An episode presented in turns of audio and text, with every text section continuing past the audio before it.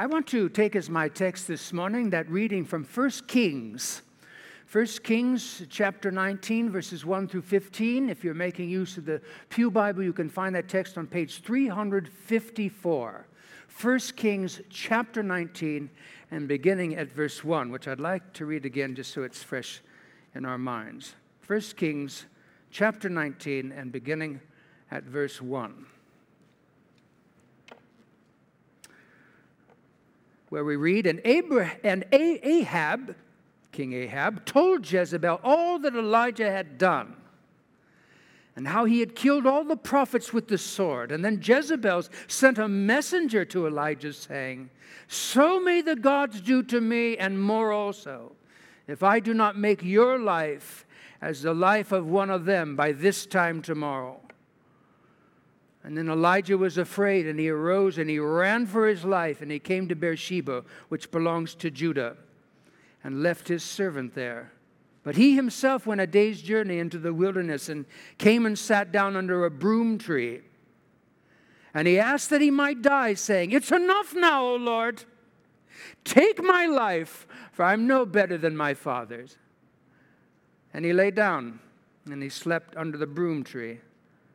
And behold, an angel touched him and said to him, Rise and eat. And he looked, and behold, there was at his head a cake baked on hot stones and a jar of water. And he ate, and he drank, and he lay down again. And the angel of the Lord came again a second time and touched him and said, Arise and eat, for the journey is too great for you. And he arose and he ate and he drank, and he went in the strength of that food forty days and forty nights to Horeb, the mountain of God. And there he came to a cave, and he lodged in it. And behold, the word of the Lord came to him and said to him, What are you doing here, Elijah? And he said, I have been very jealous for the Lord, the God of hosts. For the people of Israel have forsaken your covenant, thrown down your altars, and killed your prophets with the sword. And I, even I only, am left, and they're seeking my life to take it away. And the Lord said, Go out and stand on the mountain before the Lord. And behold, the Lord passed by, and a great strong wind tore the mountains and broke in pieces the rocks before the Lord, but the Lord was not in the wind. And after the wind, an earthquake, but the Lord was not in the earthquake. And after the earthquake, a fire, but the Lord was not in the fire. And after the fire, the sound of a low whisper. And when Elijah heard it, he wrapped his face in his cloak and he went out and he stood at the entrance of the cave. And behold, there came a voice to him and said, What are you doing here, Elijah? And he said, I've been very zealous for the Lord, the God of hosts, for the people of Israel have forsaken your covenant, thrown down your altars, and killed your prophets with the sword. And I, even I only, am left, and they seek my life to take it away. And the Lord said to him, Go and return on your way to the wilderness of Damascus. This morning, I want to talk about when serving God leads to discouragement. When serving God leads to discouragement. Indeed, that's what happened to the prophet Elijah discouragement. And that even after experiencing a great spiritual victory, a great spiritual victory unlike anything he had ever experienced before, he experienced discouragement. Now, to get a description of that victory and to get a context for our text this morning, we have to back up a little bit. In fact, I want you to back up with me and look in chapter 18 and beginning at verse 21. And notice what we read there. And Elijah came near to all the people, that is, all the people in the northern kingdom of Israel, and he said to them, How long will you go limping between two different opinions? If the Lord Yahweh is God, follow him. But if Baal, the false God, then follow him. and the people did not answer him a word. And then Elijah said to the people, I, even I only am left of the, of the prophets of the Lord, but Baal has prophets, and they're 450. And let two bulls be given to us, and let them choose one bull for themselves, and cut it in pieces, and lay it on the wood, and put no fire on it. And I will prepare the other bull and lay it on the wood and put no fire on it. And you call upon the name of your God, and I will call upon the name of the Lord Yahweh, the God who answers by fire. Indeed, the God who answers by fire, he is God. And all the people answered, It's well spoken. Verse 25 And then Elijah said to the prophets of Baal, Choose for yourself one bull and prepare it first, for you are many, and call upon the name of your God, and put no fire on it. And they took a bull that was given to them, and they prepared it and called upon the name of Baal from morning until noon, saying, Oh, Baal, answer us! But there was no voice, and no one answered. And they limped around the altar that they had made. And at noon, Elijah mocked them, saying, Cry aloud, for he's a God. Either he's musing or he's relieving himself. That's really funny. Or he's on a journey, or perhaps he's asleep and must be awakened. And they cried aloud and cut themselves after their custom with swords and lances until the blood gushed out upon them. And as midday passed, they raved until the time of the offering of the oblation, but there was no voice, no one answered, and no one paid attention.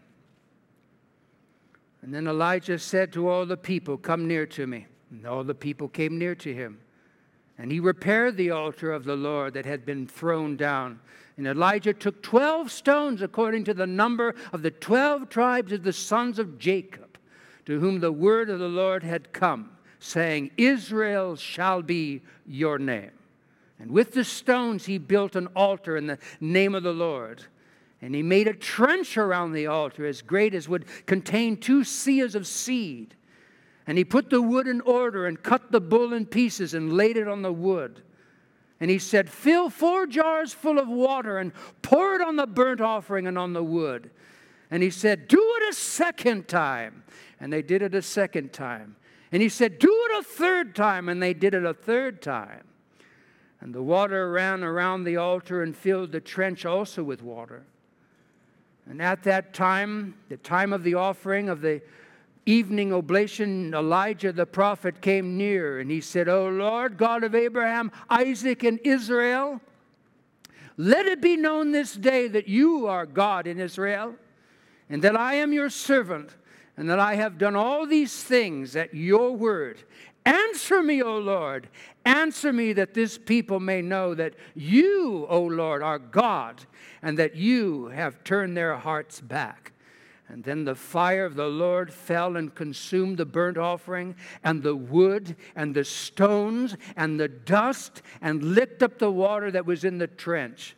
And when all the people saw it, they fell on their faces and they said, The Lord Yahweh, He is God. The Lord, He is God.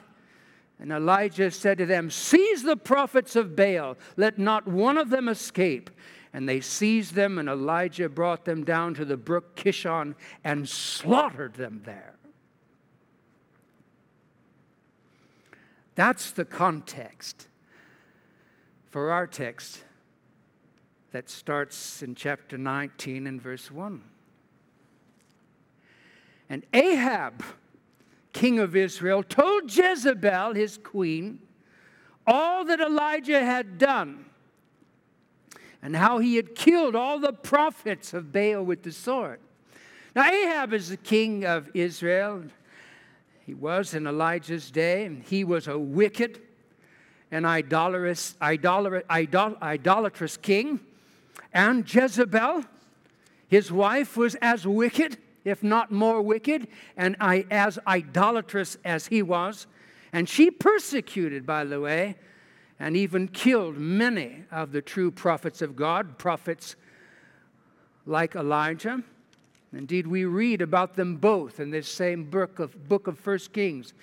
In chapter 16 and verse 29, we read this And in the 38th year of Asa, king of Judah, that is in the southern kingdom, based in Jerusalem, Ahab, son of Omri, began to reign over Israel in the northern kingdom, based in Samaria.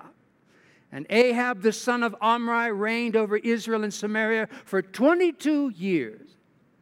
Verse 30 And Ahab the son of Omri did evil in the sight of the Lord more than all who were before him. And as if it had been a light thing for him to walk in the sins of Jeroboam the son of Nebat, one of his predecessors, he took for his wife Jezebel, the daughter of Ethbaal, king of the Sidonians, and went and served Baal, the fertility god and worshiped him. And he, re- he erected an altar for the fertility god in the house of Baal, which he built in Samaria. And Ahab made an Asherah, and Abraham, Ahab did more to provoke the Lord, the God of Israel, to anger than all the kings of Israel who were before him. He's a bad guy, certainly by God's standard.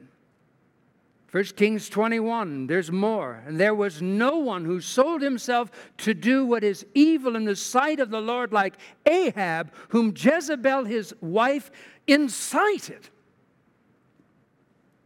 In the King James, she stirred him up. As if he wasn't evil enough, and he had her saying, You know what? I can think of even worse things to do. Well, that sounds a good idea. He acted very abominably in going after idols as the Amorites had done, whom the Lord had cast out before the people of Israel. Now, as we just mentioned very briefly, Baal is a pagan fertility god popular in that day and in that region. The worship of Baal included ritual prostitution, which no doubt included sexual sex trafficking, kidnapping, and all that goes along with it, ritual child sacrifice. And so, this is who Elijah is dealing with when he is dealing with Ahab and Jezebel, patron worshippers of Baal. And when we come to verse 2 of our text, it says, And Jezebel sent a messenger to Elijah, the prophet, saying, So may the gods do to me, and more also, if I do not make your life as one of those prophets by this time tomorrow. This is a traditional curse formula. In other words, what she is saying, the gods kill me if I don't kill you by this same time tomorrow. And so, verse 3 Elijah was afraid. Well, if, it, if he was going to be afraid, this was, we can't hardly blame him when we remember who he's dealing with. Verse 3 Elijah was afraid. He arose and he ran for his life. And he came to Beersheba. Beersheba is the southernmost city in the, in the province of Judah. There were, there were no more cities after, after Beersheba. He's in Jezreel. Beersheba is 130 miles south of where he is. And after you keep on going south, you just go into desert. and he ran. Under normal circumstances, it might have taken a person walking about six days to do it. I'm thinking he probably did it a little quicker. He was running for his life. And he had a servant with him who I suppose was keeping up the best as he could. So he came to Beersheba, which belongs to Judah, verse 3, and he left his servant there. Verse 4 But Elijah himself went a day's journey into the wilderness, probably from morning until dusk, and he came and he sat down under a broom tree. And Elijah asked, well, he asked, he's asking God, he, he's praying. Maybe you have prayed this kind of prayer in your life before. And Elijah prayed, he asked that he might die, saying, It's enough. It's enough now, Lord. Take away my life, for I'm no better than my fathers, no better than my ancestors. They're dead. Let me join them. Elijah's discouraged.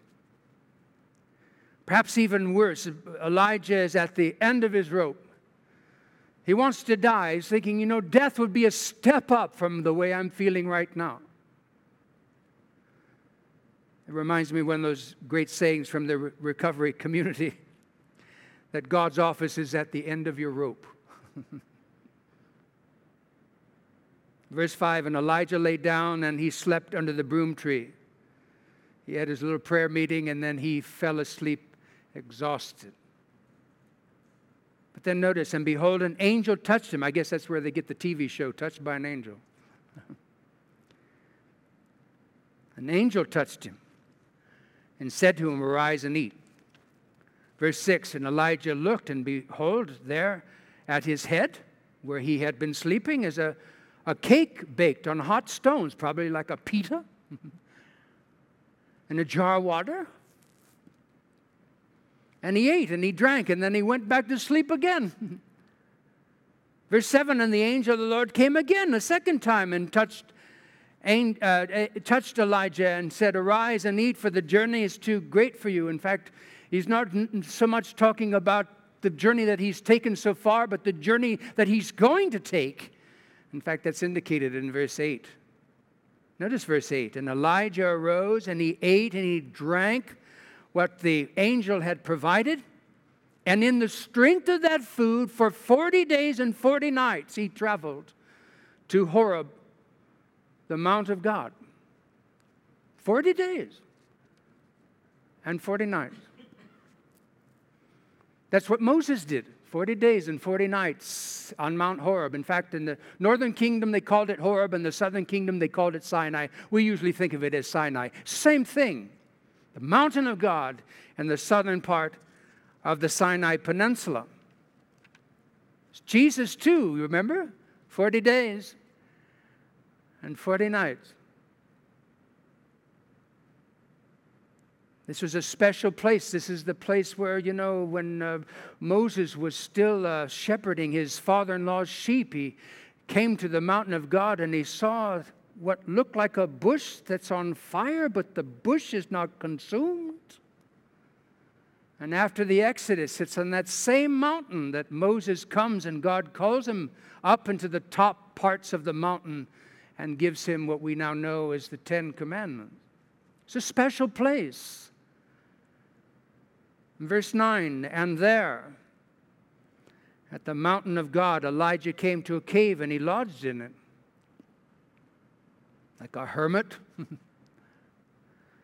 and behold, the word of the Lord came to him there and said to him, is a very interesting question. What are you doing here, Elijah? I didn't call you down here.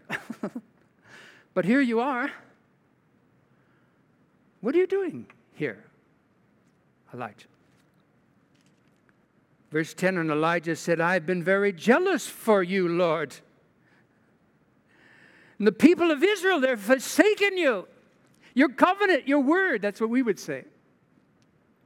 They've thrown down your altars, altars built to worship you, and they've built other altars to worship false gods the gods of pagans, and all that goes with it, all of this rampant wickedness that they call worship. And they have killed your prophets with the sword, and I, even I only, Lord, am left. And they even seek my life to take it. They take my life, there'll be no one left. And the Lord said to Elijah, Go out and stand on the mountain before the Lord. Go on out. Get out of the cave. Looks like he never made it out of the cave. Not till later.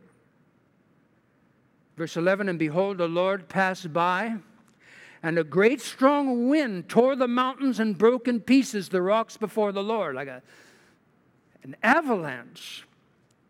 You can see it in there.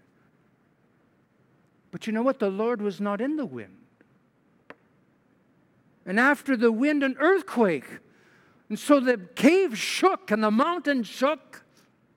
But the Lord was not in the earthquake. And after the earthquake, of fire. In fact, that's how God appeared in the days of Moses a, a glowing fire on Horeb. But the Lord was not in the fire.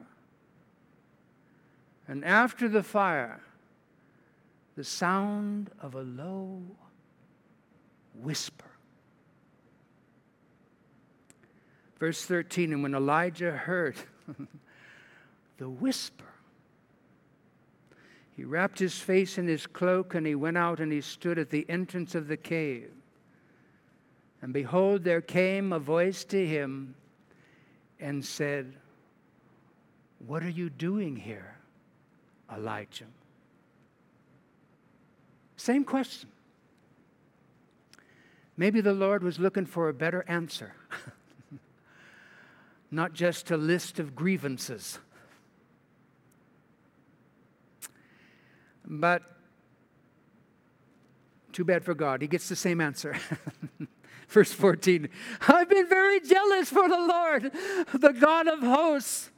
The people of Israel have forsaken your covenant, Lord, your word. They've thrown down your altars and killed your prophets with the sword, and I, even I only, am left, and they seek my life to take it. See, maybe Elijah's a little stuck in fear and in self pity. But verse 15, perhaps very instructive. And the Lord said to Elijah, Go, return on your way to the wilderness of Damascus. Way in the north, even farther north than where you came from. I've got things for you to do, Elijah. And as you read on past our text, there's all sorts of things that God calls him to do. But it's as if God is saying to Elijah, okay, Elijah, you've had a hard go of it. Who can, who can, uh, who can uh, uh, contradict that? And now you've had your rest. And I have revealed myself to you, Elijah. And now I want you to go back. I want you to go back and do what I still have for you to do. He hadn't really changed his attitude yet. But God has plans for him. Some of you this morning might be discouraged. You love God, you're serving God, you're trying to do what is good and right, uh, but you have found that there's a price to pay. By the way, there's always a price to pay if you do it God's way and not man's. And perhaps God is saying to you this morning, as He said to Elijah, You go on and take your rest. Nothing wrong with that. You do your retreat. And you listen to me while you're on your retreat. You listen to my still small voice and then go back. Because ultimately, it's not about you, it's about me. You're serving me, and I have more for you to do. And you can't do what I need you to do in ongoing isolation and in wallowing in self pity. And that's what God calls us to do when serving God leads to discouragement. Get up, go back, and do what I called you to do. Amen? Amen? Amen. There's so many examples, Lord, in the scriptures of people who failed and you still had something for them to do. They knew success and then failure, and you're still working with them. Elijah, he wasn't afraid of anybody. Until Jezebel said, I'm going to take you out. And all of a sudden, he wilts and runs. Or Peter, who said, Lord, all the rest may forsake you, all the rest may but deny you, but never, Lord, you can count on me. I'll die with you. And three times he said, I don't know who he is. I don't know who he is. I'm telling you, I don't know the man. and still, Lord Jesus, after you rose and before you ascended, you said to Peter, Peter, do you love me more than these? Feed my lambs, feed my sheep, feed my lambs, Peter. And we may feel sometimes that uh, we're all washed up, but we're not. You're just working it out. What sort of lessons, Lord, did Elijah learn through his folding, through his pity, through his isolation, that he could have never known if he hadn't failed, perhaps in the way that he did? And we hardly even want to call it failure. We, we so identify. It's kind of like, well, who, wouldn't anybody have done that? But you wanted more, and you brought him to more even as you will bring us to more, even if we should get to the place where we feel like death might be a step up from the way that we feel. You have a purpose for us. You have a future for us. Help us to see what it is and to never give up. Never give up, we pray. In Jesus' name, amen.